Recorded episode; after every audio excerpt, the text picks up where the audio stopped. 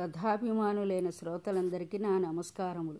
నేను మీకు వినిపించబో కథ శివాజీ వీరగాథలలోని హీరాకాని కథ. శివాజీ క్రీస్తు శకం ఫిబ్రవరి పంతొమ్మిది పదహారు వందల ముప్పై సంవత్సరంలో పూణే జిల్లాలోని జున్నారు పట్టణం దగ్గర గల శివనేరి కోటలో షాహాజీ జిజియాబాయి పుణ్య దంపతులకు జన్మించాడు. శివాజీ తల్లి అతనికి పుట్టిన భూమిపైన ప్రజలపైన ప్రేమ కలుగునట్లు విద్యాబుద్ధులు నేర్పింది. పరమత సహనం స్త్రీల పట్ల గౌరవం తని తల తన తల్లి వద్దనే నేర్చుకున్నాడు.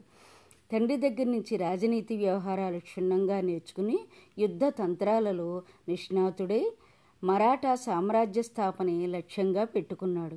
అటువంటి శివాజీ వ్యక్తిత్వానికి సంబంధించిన కథను గురించి వింటారా మరి? శి దేవీ భక్తుడైన ఛత్రపతి శివాజీ ఒక రాజ్యాన్ని మాత్రమే స్థాపించలేదు. నిదిరిస్తున్న కేసరముల వంటి భారతీయులలో గుండెలలో మరిచిపోయిన ధర్మాన్ని మాతృదేశ భక్తిని ప్రతిష్ఠించినాడు. ఆదర్శ పురుషుడైన శివాజీ రాజభోగాలను తృణప్రాయంగా ఎంచేవాడు. అప్పటి కాలంలోని ఇతర నవాబుల వలె కాకుండా వ్యసనాలకు దూరంగా ఉండేవాడు శివాజీ. భారతీయ తత్వాన్ని బాగా జీర్ణించుకున్న శివాజీ తన రాజ్యాన్ని సర్వసంగ పరిత్యాగి అయిన సన్యాసికి దానం చేసి అతని ప్రతినిధిగా ప్రజాక్షేమం కోసం రాజ్యం చేశాడు. ఎప్పుడూ ప్రజలపై అధిక పన్నులు వేయలేదు. తన పట్టాభిషేకానికి కూడా తన ధనమే వినియోగించాడు. కానీ ప్రజల సొమ్ము ముట్టుకోలేదు. శివాజీ రాయగఢ్ కోట శత్రువులకు అభేద్యంగా కట్టుదిట్టంగా ఉండేది. ప్రొద్దున ఆరింటికి తెరిచిన కోట తలుపులు రాత్రి తొమ్మిది గంటలకు మూయబడతాయి. ద్వారం మూసి ఉన్న సమయంలో చేమ కూడా లోని నుండి బయటికి వెలుపు నుండి లోనికి రాకూడదు. ఇది ఛత్రపతి శివాజీ ఆజ్ఞ. రాజ్య రక్షణార్థం ఇట్టి కట్టుదిట్టాలు తప్పలేదు. ఎట్టి పరిస్థితులలోనూ రాత్రి తొమ్మిది తరువాత కోట ద్వారం తెరవబడదు.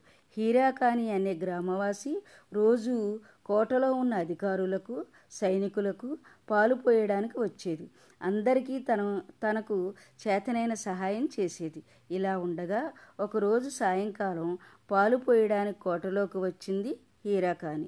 ఒక సైనికుడు భార్య ప్రసవ వేదన పడుతున్నదని తెలిసి అక్కడే ఉండి ఆమెకు సహాయం చేసింది. పురుడు అయ్యేదాకా అక్కడే ఉంది. ఇంటికి వెళదామని సమయం చూస్తే తొమ్మిది దాటిపోయింది.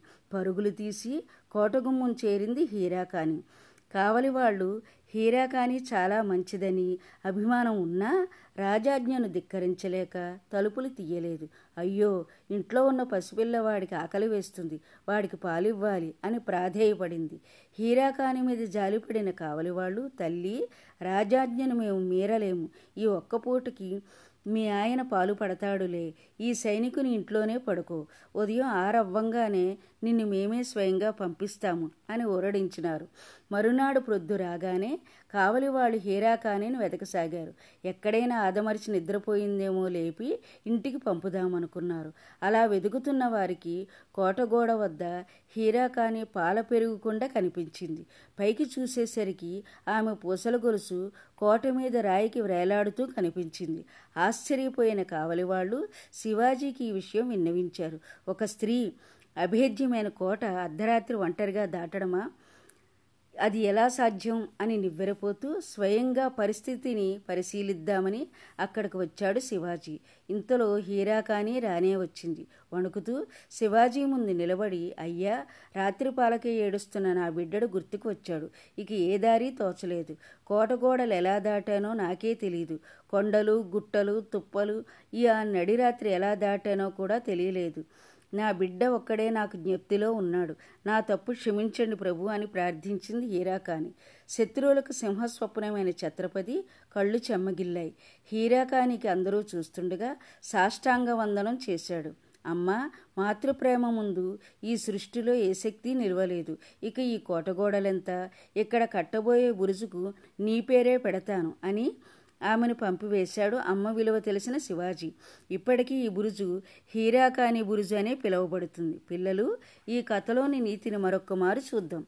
ఒక స్త్రీకి మాతృమూర్తికి భారతీయులు ఇచ్చే గౌరవం ఈ కథలో మనకు స్పష్టంగా తెలుస్తుంది. ఛత్రపతి అయి ఉండి కూడా శివాజీ అందరి ముందు సామాన్యురాలైన హీరాకాని పాదాలపై పడి నమస్కరించాడు.